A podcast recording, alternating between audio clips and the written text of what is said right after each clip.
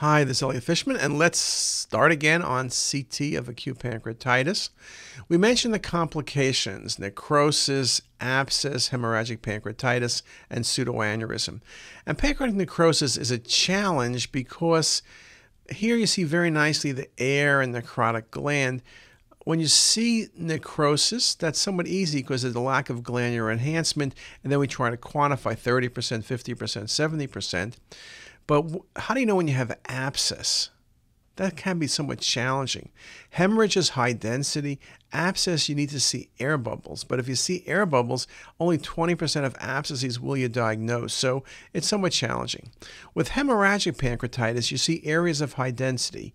You may see the active site of bleeding. You may see a pseudoaneurysm off the GDA, perhaps, or splenic artery or hepatic artery.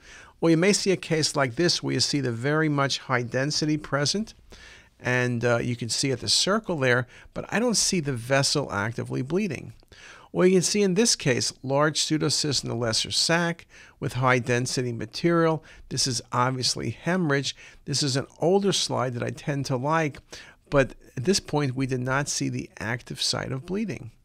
Or this example, large pseudocyst. Now, a pseudocyst itself can erode adjacent vessels, which may explain why you're getting bleeding, but you can see that very nicely here, the large pseudocyst, also a component pushing on the left lobe of the liver. And in coronal views, very, very impressive, the size of the pseudocyst and the hemorrhage that's being uh, seen, including in this example. With hemorrhagic pancreatitis, over time, the uh, lesion typically gets less dense, but patients can bleed at multiple different time points. Here's a good example of multiple high density zones and the change from prior studies. Here's another example, same patient, multiple areas of hemorrhage. So, one of the things about hemorrhage is when you suspect hemorrhage, you do CT angiography looking for the site of bleeding. Pseudoaneurysms are the typical cause. However, it should be noted that sometimes we just can't find the site of bleeding. Now, as I mentioned, looking for the vessels, we look at aneurysms and pseudoaneurysms. If I discuss vessels, I also should mention portal vein thrombosis or occlusion, as well as splenic vein thrombosis or occlusion. With pseudoaneurysms, typically I've seen them in patients who've had repeated episodes of pancreatitis because typically what has to happen is the enzymes weaken the arterial wall. So it's usually a patient with repeated episodes of pancreatitis, typically not their first case. Common sites of pseudoaneurysm number one is splenic artery, then GDA, pancreaticoduodenal, gastric, and finally hepatic artery. Arterial phase imaging is critical. The mortality is over 90% of a pseudoaneurysm ruptures. And here's a very nice example inflammation tail of pancreas, what looks like a pseudocyst. Then you see what looks like a bright, under one centimeter high density structure, which, when you look at the full set of MIP images, comes off the patient's splenic artery. That was a splenic artery pseudoaneurysm. Here's another example with a larger splenic artery pseudoaneurysm.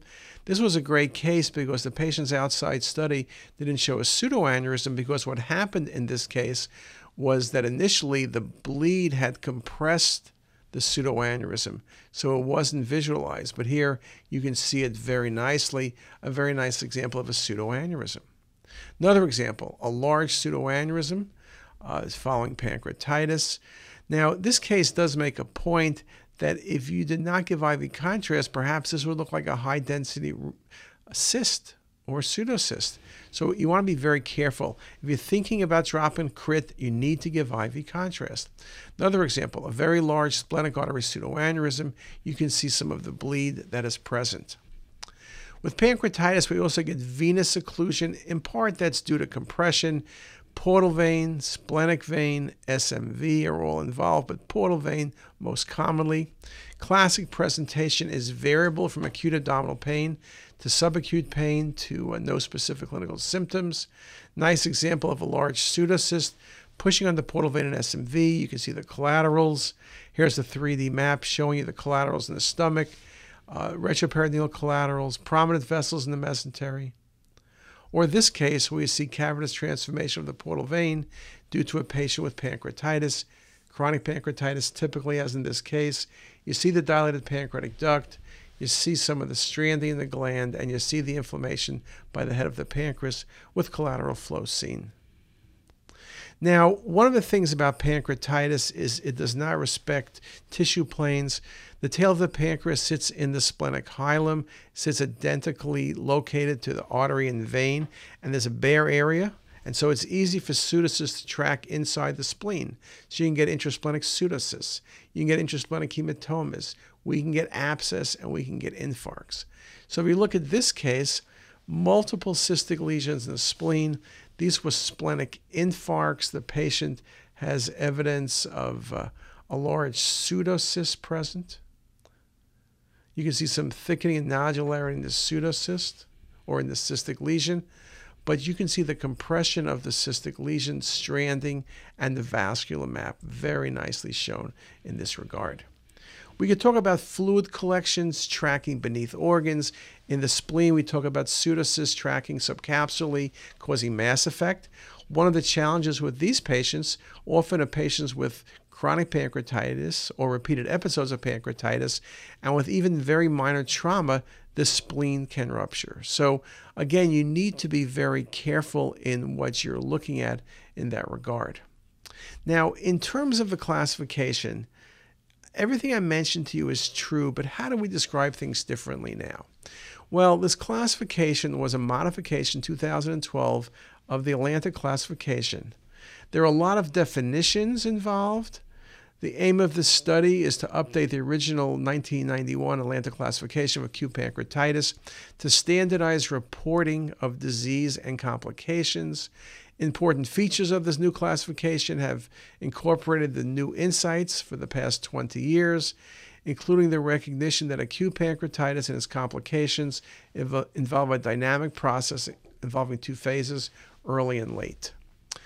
The accurate and consistent description of the two types of pancreatitis and its severity is a way of being able to look at management across institutions and try to figure out some strategies in the best patient management. By using a common terminology, the advancement of the science of acute pancreatitis should be facilitated. And that's a very important point. We really want to improve our management of patients, but unless we have all the information, it's hard to do it. So let's take a step backwards. How do we, in this new brave world, make the diagnosis of acute pancreatitis? It requires two of the following three features central upper abdominal pain, usually of acute onset, often radiating through to the back, and amylase or lipase serum levels greater than three times normal, or characteristic features on cross sectional abdominal imaging consistent with acute pancreatitis. So, again, you may only need two of these, and perhaps you can do the first two and then not need, not need imaging. Okay? Now, I mentioned before that we now divide acute pancreatitis into two groups interstitial edematous pancreatitis and necrotizing pancreatitis. Definitions are critical. Interstitial edematous pancreatitis, inflammation of the pancreatic parenchyma and peripancreatic tissues, but without tissue necrosis, and necrotizing pancreatitis, inflammation with necrosis in the gland typically or in the peripancreatic tissues. There are several findings. If you look at the details of the 2012 conference, interstitial edematous pancreatitis, remember the words IEP. Majority, up to 90% of patients presenting with a clinical picture of acute pancreatitis will have this mild form. The differentiating characteristics of acute interstitial edematous pancreatitis is the lack of pancreatic necrosis or parenchymal or peripancreatic necrosis evident on imaging. That indeed becomes very important. The hallmark as you go from interstitial edematous pancreatitis to necrotizing pancreatitis is the presence of tissue necrosis, either of the pancreatic parenchyma proper or the peripancreatic tissues. Necrotizing pancreatitis most commonly involves the parenchyma and the tissues together or the peripancreatic tissues alone. Rarely, the necrosis is limited to the pancreatic parenchyma. So, again, you could see that's kind of a dynamic disease with one stage moving into the next, and that's where the management issues become difficult. This patient had necrotizing pancreatitis. It was in their 30s. You can see the fluid, the high density, maybe some hemorrhage. You can see as you track this, it goes down to involve the psoas muscle and iliopsoas muscle. Here it is on coronal views. Uh, this patient expired. This patient had a necrotizing pancreatitis. Now, when you look at it, you say, wow, the mottled enhancement, the effusions, you have to be very careful. We talk about other key terms acute peripancreatic fluid collections. That's peripancreatic fluid with interstitial edematous pancreatitis, but no peripancreatic necrosis. This term applies to peripancreatic fluid seen within the first four weeks after the onset of interstitial edematous pancreatitis. So, one thing the definition also does is look at timing. Again, we said under one week you don't typically need imaging, but then the management under versus over four weeks. We talk about terms like pseudocyst, which is an encapsulated fluid collection with minimal no necrosis with a well defined inflammatory wall. This entity occurs more than four weeks after the onset of uh, interstitial edematous pancreatitis. We also talk about acute necrotic collection, which is a collection of fluid and necrosis associated with necrotizing pancreatitis involving the pancreatic parenchyma and the peripancreatic tissues. And then we have a third term, walled off necrosis, WON, mature encapsulated collection of pancreatic and of peripancreatic necrosis with a well defined inflammatory wall occurring more than four weeks after the onset of necrotizing pancreatitis. So, again, the timing under versus over four weeks. We talk about this classification. Uh, Zhao in this article talking about the role of imaging in the revised Atlanta classification makes several points. Pseudocysts are encapsulated cystic lesions filled with amylase fluid that complicate up to 20% of cases of pancreatitis. So, again, many of these will resolve on their own, but it's a small percent. Many pseudocyst associated complications and symptoms, such as gastric outlet obstruction, leading to early satiety and nausea, are secondary to mass effect. Pseudocysts are problematic because they cause mass effect, they can erode into vessels and lead to pseudoaneurysms.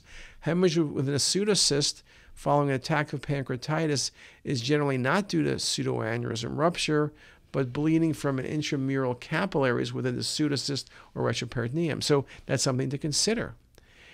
Zhao also says that any collection complicating acute pancreatitis can become secondarily affected. The diagnosis of infection can be difficult on imaging.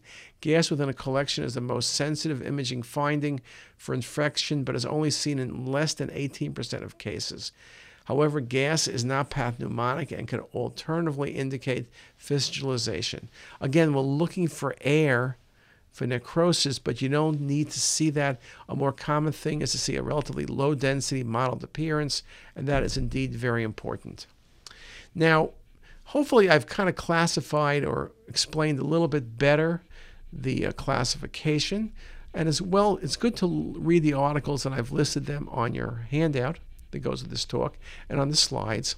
I should mention just a couple things in passing. We talk about autoimmune pancreatitis being challenging and goes by different names. We talk about it being a form of chronic pancreatitis that often presents acutely with a lymphoplasmacytic infiltration. We talk about the key findings, including uh, elevated immunoglobulin G4, the response to steroids, and the like. We know the age is a spectrum, but is more commonly over 50, men more common than women. And when you look at the clinical presentation, jaundice, abdominal pain, weight loss, diabetes, these are all the same criteria, the same things we think about with cancer. Autoimmune pancreatitis is confused with cancer more than just on imaging because, again, let me reiterate weight loss, pancreatitis, no history of that, CA199 elevated, and often a mass in the pancreas. So autoimmune pancreatitis is unique. I bring it up because if you think about it, you can save the patient often a Whipple's procedure, make an easy diagnosis. If not, uh, you'll miss it. It can be challenging. The thing about autoimmune pancreatitis is the gland's enlarged, but you lose the lobular texture. It's what's called a featureless gland. You don't see a dilated duct typically present, and there's a halo often around the gland. So you look at this case, look at the pancreas, look at the halo around the gland. The gland is diffusely enlarged, but the pancreatic duct is not dilated. Inflammation, but no dilatation. There's like a cigar shaped configuration. There it is again. And then the patient is treated with steroids, uh, typically 40 milligrams of steroids every day for two weeks. And then you go from a case like this, where the patient presents with jaundice, mass in the head of the pancreas, but no pancreatic duct dilatation, to this, where the gland is slightly enlarged, but the obstruction is abating, to go to here, where look how small the gland has become. So you could see that with autoimmune pancreatitis, you get a wonderful response. Now, I'll just give you one more image. Here it is pre and post again. Now, it's important to recognize that even though we're thinking about autoimmune pancreatitis, you don't always make the diagnosis because sometimes it looks just like pancreatic cancer and may have a biopsy that's concerning for pre-malignancy or concerning for malignancy. So it is a challenge. If in doubt, get an IG4 level.